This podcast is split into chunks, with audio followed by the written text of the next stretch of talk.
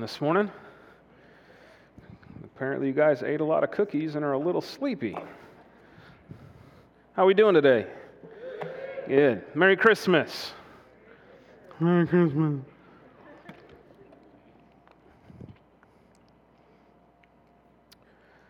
You know, I hope that uh, no matter what season you find yourself in right now, that you have been able to take some time and celebrate the coming of Jesus, that you've been able to celebrate uh, God leaving his throne and entering human history, right? It's a big deal. That's why we celebrate Christmas, right? It's not just a U S holiday, but it's something that we get to take time to sit and to think about and to uh, reflect upon year after year after year, that God loved us enough that he got off of his throne and he entered human history. Merry Christmas to you. Now, uh, I'm going to be completely honest. Uh, today's talk came from a tattoo that I saw on Instagram. All right, so um, if you're expecting something great, here we go. All right. I saw this tattoo, and uh, just the phrase on it just kind of caught my eye, and it said, "Jesus knew, and Judas ate too." Jesus knew, and Judas ate too. And as I started Googling what this kind of was in reference to, I found a, a blog post by a pastor in Texas named Nick Burleson. In his post, it reads this. It says, "Think about this for a second. Jesus knew." He goes into that room with his disciples, and he knows that he's going to be betrayed. He knows it's Judas who will turn against him. He knows that he's been sold out for a handful of silver, stabbed in the back by one that he's poured his life into. Yet in that room, hours before the death of Jesus, Judas ate too. Jesus fed Judas too. Jesus prayed for Judas too. Jesus washed Judas's feet too, and I struggle to fathom that kind of love, a love that would feed the mouth that deceived you, a love that would wash the treasonous feet of a traitor, a love that could forgive even the vilest of betrayals. I honestly struggle to comprehend it, and then suddenly I realize that I am Judas, and in that moment I am so thankful and altogether overwhelmed that Judas ate too. Let's pray.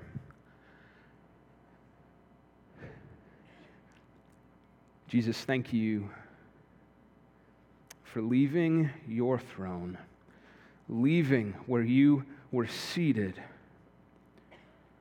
and coming to this world that you created. Jesus, thank you that you entered into our history, that you entered into our story, and that because of you, we have a very different ending available to us.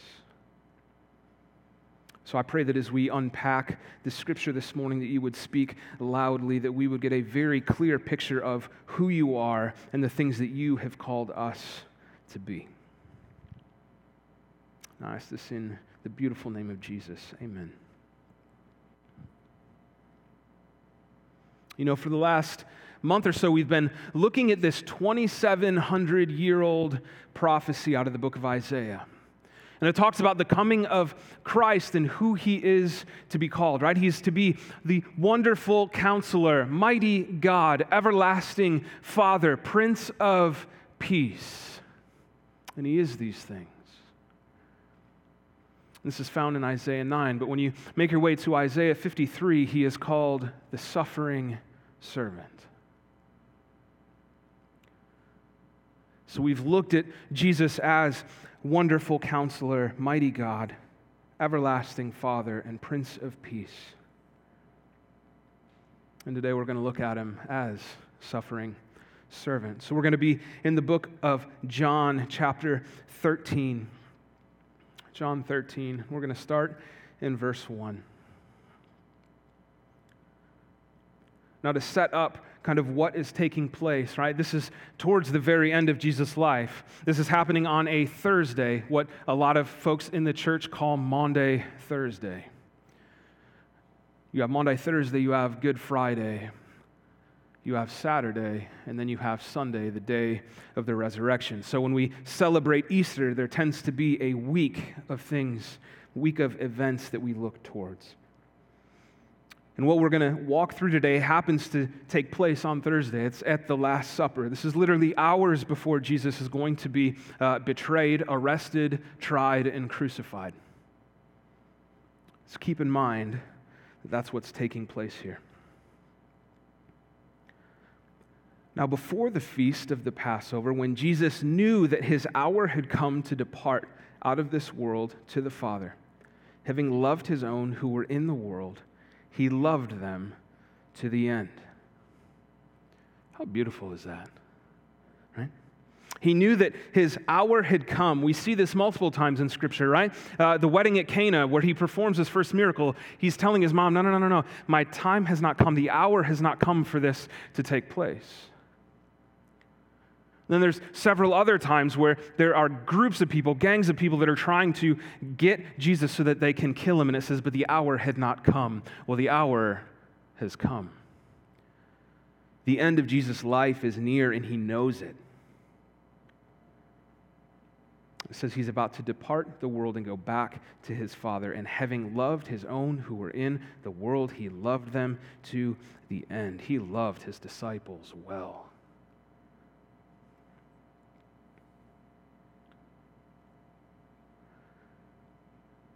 John thirteen marks the beginning of Jesus' private ministry to his disciples. Up until this point, we see Jesus performing miracles. We see Jesus healing people. We see Jesus teaching to crowds. And all of a sudden, things shift to where he is no longer doing this public ministry, but he is instead focusing intently on his disciples. And this particular portion of Scripture is the beginning of the farewell discourse, kind of an academic way of looking at it. This is Jesus' final teaching, and this is him actually describing how things are going to play out over the next couple of days and what is to come. And so Jesus begins this by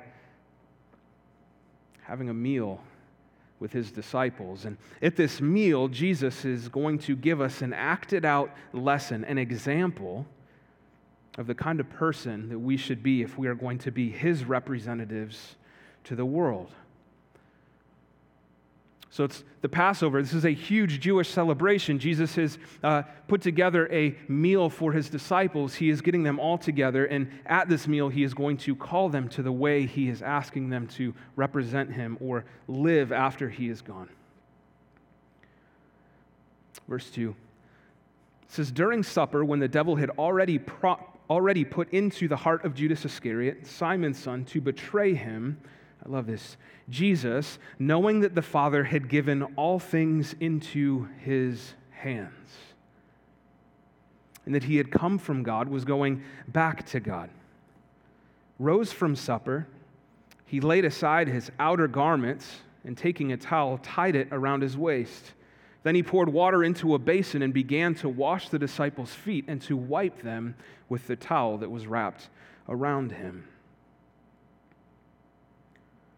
This tells us where Jesus stands in relation to his disciples. Jesus, knowing that the Father had given all things into his hands. You know, I think a lot of us, we look at the life of Jesus and we just think he was this pawn, that he was this puppet, that God had this huge master plan and Jesus had zero say in what took place. That's not what this says. This is that Jesus literally had everything in his hands. That really catchy song from when you were six, right? He's got the whole world in his hands. That's where this is coming from. This means that Jesus did not have to go to a cross. It means that Jesus never had to stand on trial. It means that Jesus never had to face anything that he faced. But he chose to. He had the power to stop it. He had the power to walk away. He had the power to do what he pleased. But instead, he brings his disciples together for a meal. And it says that while they were eating, he rose from supper and he laid aside his outer garments, his nice clothes, the ones he wanted you to see him in. And so he strips that off and he's standing in his proverbial boxers and undershirt, and he wraps a towel around his waist and he gets on his knees and he washes the disciples' feet. Jesus, who is worthy of all worship and service, gets up, takes off his clothes, and washes his disciples' feet. We're going to jump to verse twelve to see why. It says, when he had washed their feet, he put on his outer garments and resumed his place. And he said to them, do you understand what it is I have done for you? You call me teacher and Lord, and you are right, for so I am. If I am your Lord and teacher, if I've washed your feet, you also ought to wash one another's feet. For I have given you an example that you should go and do just as I have done to you. Truly, truly, I say to you, a servant is not greater than his master, nor is a messenger greater than the one who sent him. Verse seventeen, if you know these things, blessed are you if you do them. Verse seventeen, if you know these things, blessed are you if you do them. Verse seventeen, if you know these things, blessed are you if you do them.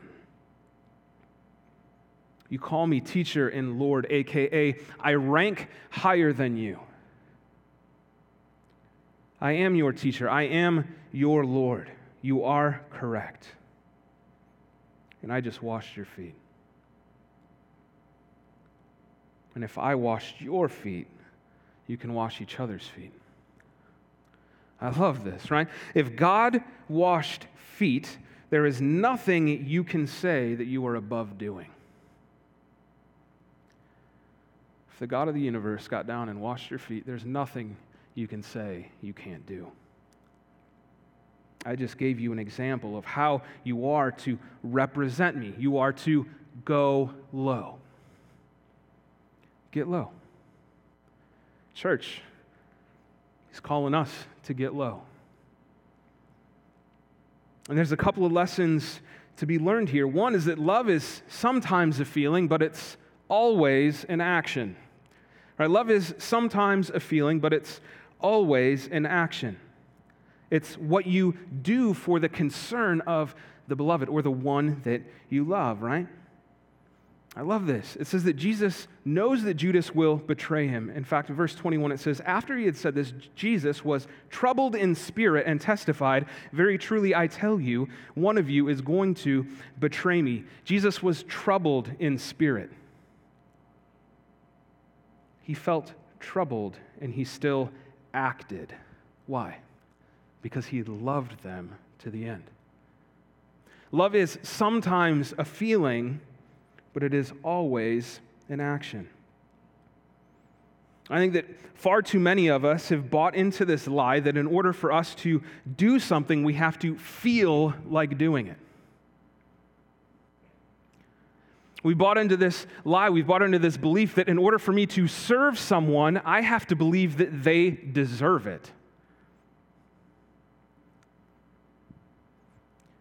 Judas was about to betray Jesus.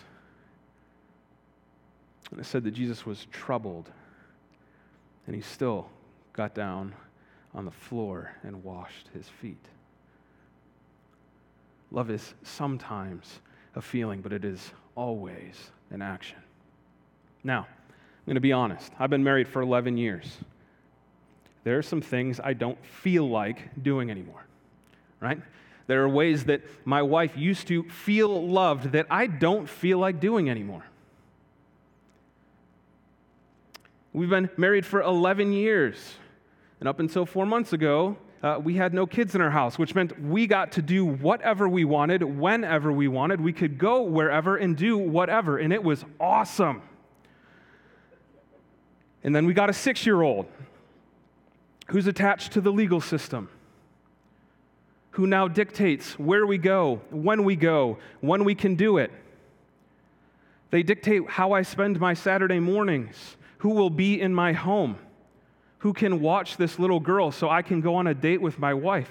There are so many things now that I have zero control over. And there's times I don't feel like loving her. I don't feel like taking care of all of the things that we have to take care of now. But love is an action, not just a feeling. So it's about Thanksgiving. And my wife comes to me and she says, hey, Craig, there's this light show at the fairgrounds. Now, how many of you are Christmas people? Like, you put your Christmas tree up in October, you listen to Christmas music in July, you've already started posting on Facebook how many weeks it is until Christmas of next year. You're weird, right? I am not one of those people, okay? I like one Christmas song, and I don't put trees in my house unless I've turned them into furniture, okay? Uh, I am somewhat of a Scrooge, I guess you could ask my wife, right? I am not a Christmas person. So she comes to me and says, hey, there's this Christmas light show at the fairgrounds. Little girl would really like it. What do you think? And I have visions in my head of driving into oncoming traffic. And then I stop and I look at her and I said, yeah, that sounds great. So she buys the tickets. And she says, hey, it says on there, uh, it gets pretty busy on the weekend, so you should go during the week. So what do we do? We went on a Saturday, okay? Looked at our schedule, just worked out, hey, it's going to work for us to go on a Saturday night. So we go and we eat at Giordano's. We get some deep dish, a k a a loaf of bread with ten pounds of cheese and meat in my tummy. And we leave the restaurant about six thirty, and we start making our way to the fairgrounds. And everyone else in the state of Indiana was headed towards the fairgrounds that night. And so we're driving, and we're trying to get left and get left, and cars are whipping in, right? And we end up getting in this line, and next to us is this construction sign that says, uh, three and a half hours from this point. And I look at Taylor, and she looks at me, and we're like, yeah, there's no way it's going to take three and a half hours. It took three and a half hours. In bumper to bumper, rush hour style, just stop and go traffic to get in to see Christmas lights. So we turn on the radio to the station that they tell us, where it's playing nonstop Christmas music that is synced to the lights that we can't even see yet. And as we drive, there's a, a one and a two and a three, all the way to twelve, right? And so you've got the twelve days of Christmas illustrated in lights. And my wife and this little girl, every time we passed one, had to sing the twelve days of Christmas very loudly.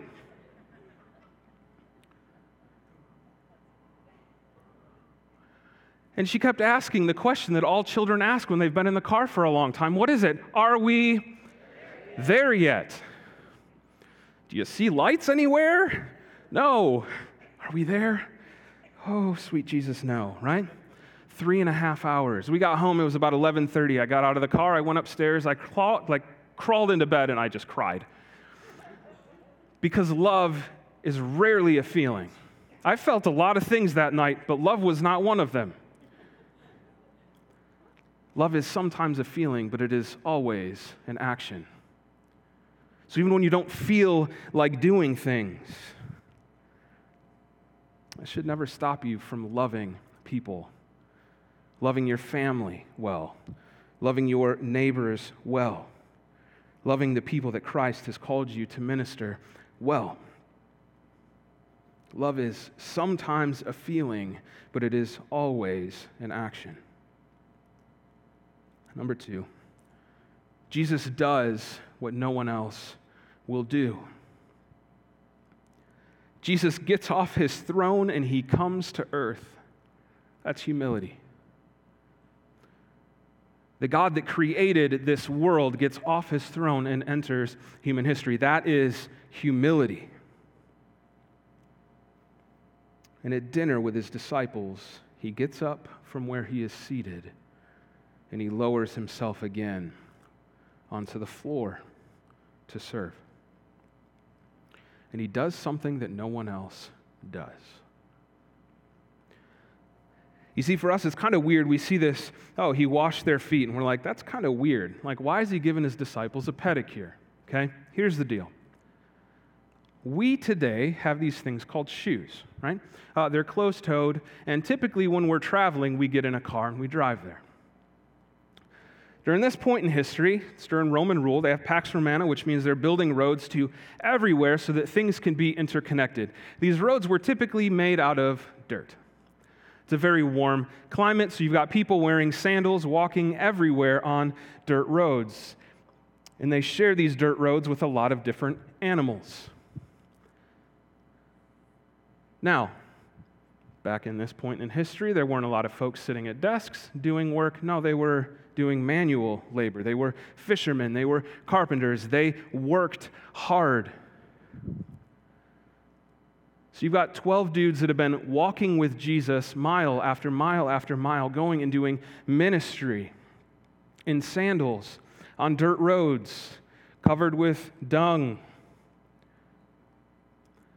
At this point in history, if you walked into somebody's house, you would take your sandals off, and the lowest ranking slave would wash your feet. It was never the person that invited you.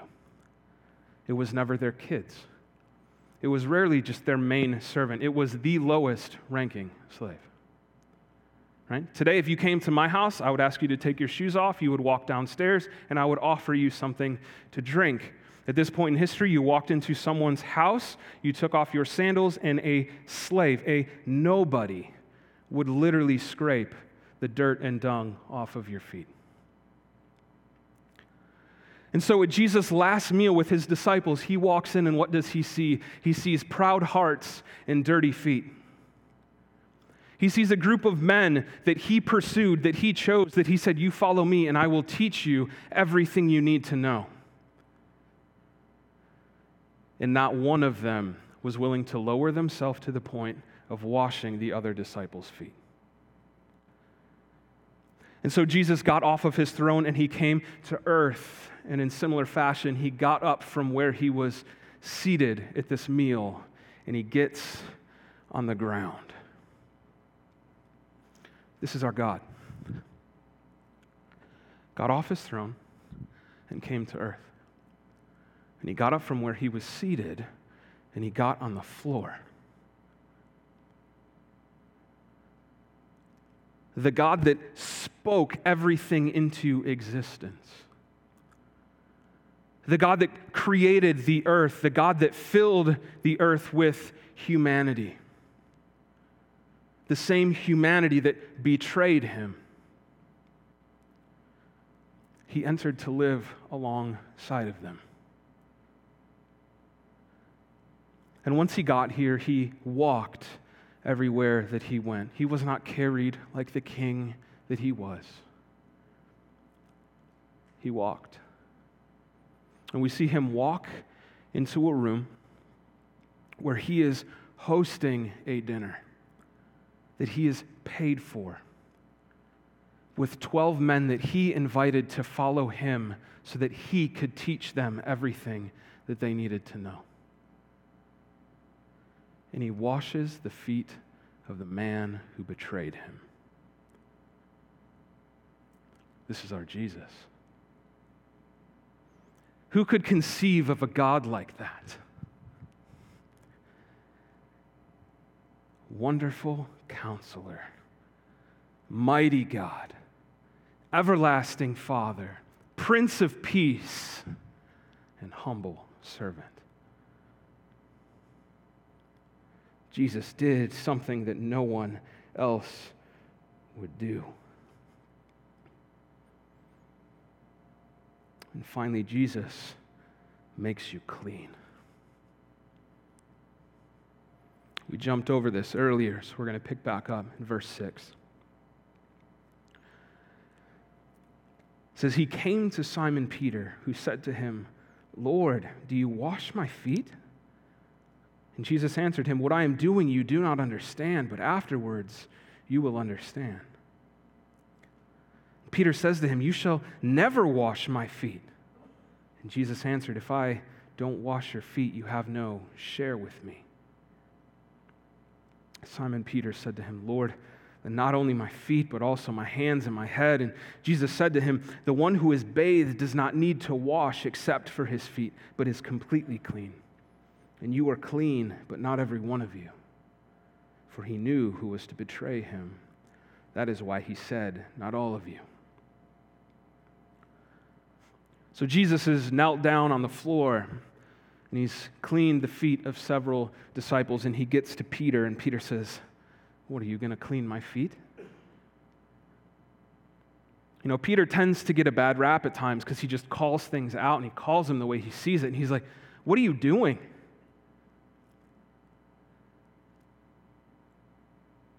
You are the Lord. You are our teacher. You are our master. What are you doing getting on your knees and cleaning my feet? Like, do you guys not see what's happening here? Like, this isn't the way it's supposed to go. Jesus, you're not cleaning my feet. And Jesus says, unless I clean your feet, you have no share with me. Here's a pretty rough translation. If I don't wash your feet, you are going to hell. Peter learns pretty quickly. He's like, well then, wash my feet, wash my hands, and wash my head. She's like, here's the deal. I've already cleansed you. You don't need to take a bath. You're clean. But when you walk in this world, you will get soiled. Let me wash your feet. Let me wash your feet. There's a level of humility associated with this act. Not only on Jesus' part, but on the disciples' part. This man that you've been following, this man that has invited you to follow him, who's been investing in you, this man that you truly believe to be God, to be the Messiah, is scrubbing the crud off of your feet.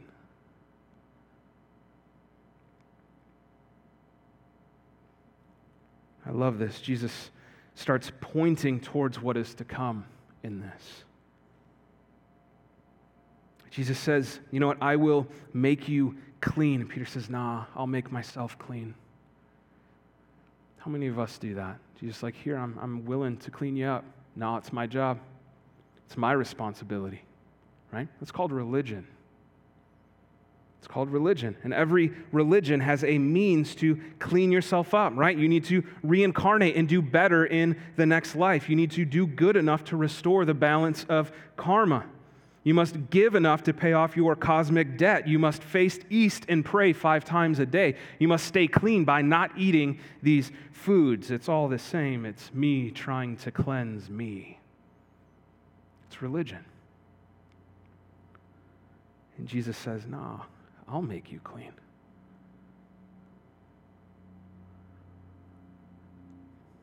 You know, there's a lot of you that know you're forgiven, but you don't know you're clean.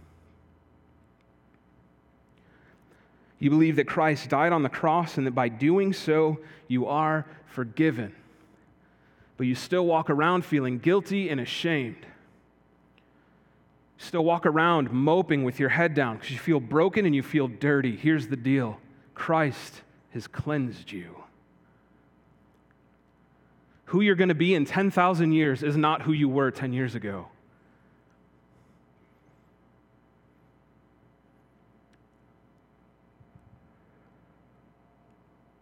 Like Peter, oh, you're not going to wash me.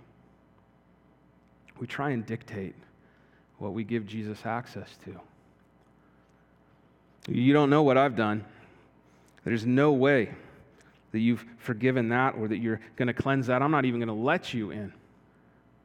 And I got so much stuff going on in my world, but I refuse to tell anyone about it because it's my job to clean this up. Like Peter, you're saying, Jesus, you can serve me, but on my terms. You get access to this, but not that. He's saying, nah, give me all of it. Because I want you to feel the freedom of not only being guiltless, but being cleansed.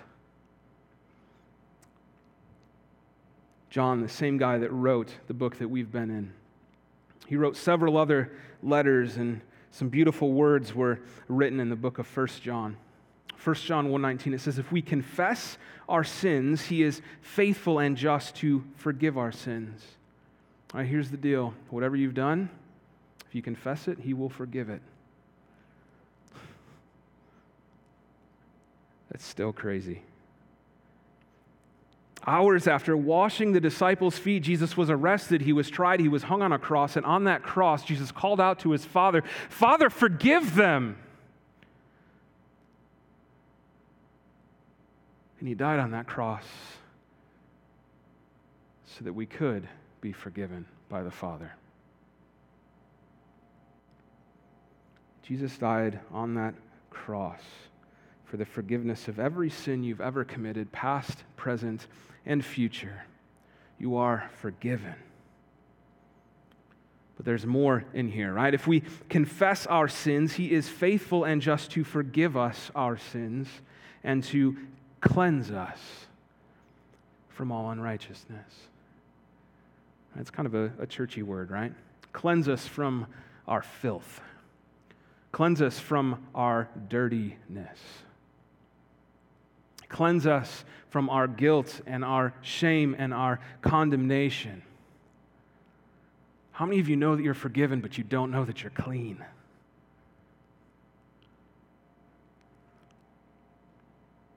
When you put your faith in Christ, you are clean, you are spotless, you are pure. When you put your faith in Christ, you have been washed.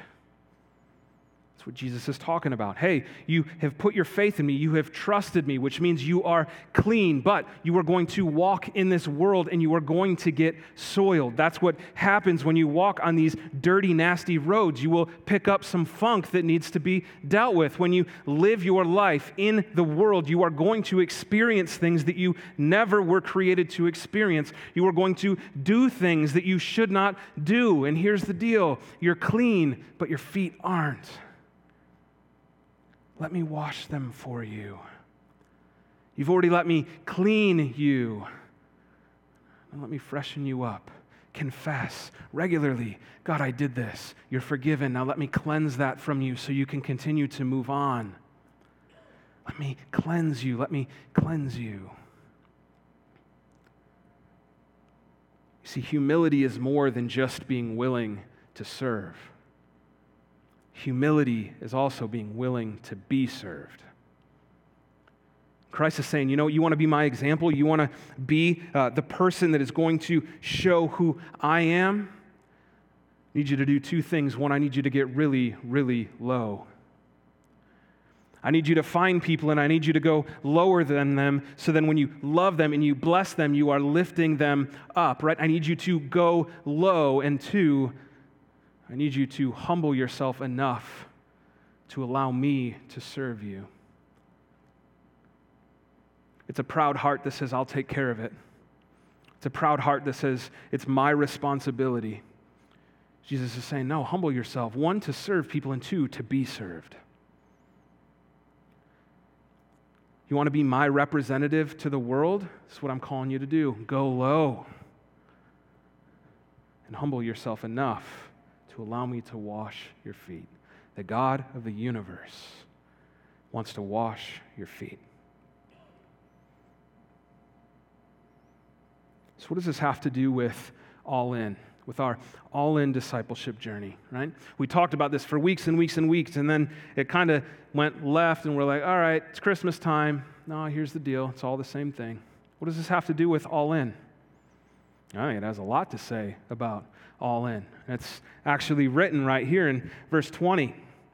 Jesus says, truly, truly, I say to you, whoever receives the one I send receives me, and whoever receives me receives the one who sent me. Here's the deal. When you represent me well, people will receive me. And when they receive me, they will receive the Father.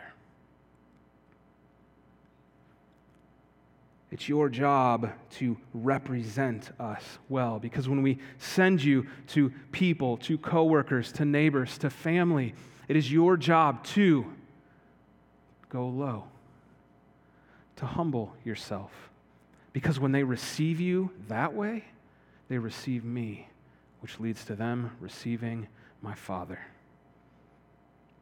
We've been called to humble ourselves and to serve because Jesus serves. I think most of us would consider Judas to be an enemy of God, and the reality is that every single one of us was an enemy of God until we said yes to Jesus, right?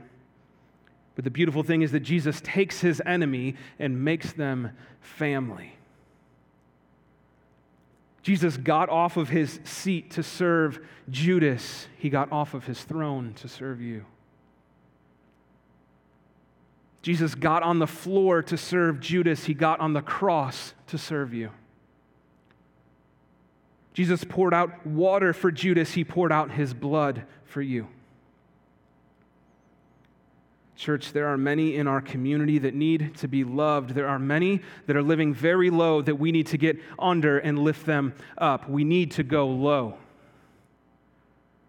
And if Jesus washes feet, there is nothing we are too good to do. If God washes feet, there's nothing you can't do.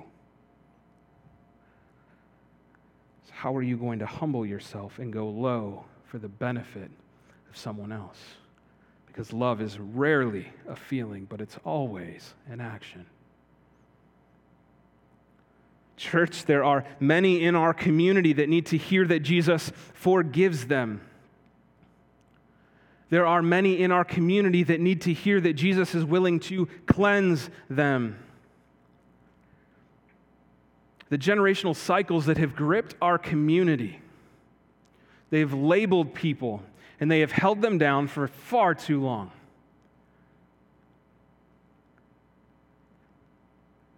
The number of people in our community that walk around with the label of dirty. Jesus is saying, no, I came to wash your feet. I came to cleanse you. I came to forgive you. I came to set you free. Church, he's calling us to go low. What does it mean to be all in? It means to go low. It means to humble yourself, to not only serve, but to be served. Because when you represent Jesus well, people will receive Jesus. And when they receive Jesus, they will receive the Father. You know, at Christmas, we celebrate the birth of Jesus, right? This is a beautiful thing. This is something to celebrate. Jesus leaving his throne and coming to us. And a buddy of mine sent me uh, this song by a church out of Birmingham, Alabama. Uh, and the name of the song is, "My Savior Left His Throne Above." And I sat and just listened to this song on repeat over and over again as I sat and studied and, and prayed for this message. And I thought, you know what, this is probably one of the best songs to just sit under for a couple of minutes. It takes this message and it just spells it out, right? That he left his throne to come to us, not to be served, but to serve. And so for the next couple of minutes, I want us to sit under the words of this beautiful, beautiful truth. Check out the screen.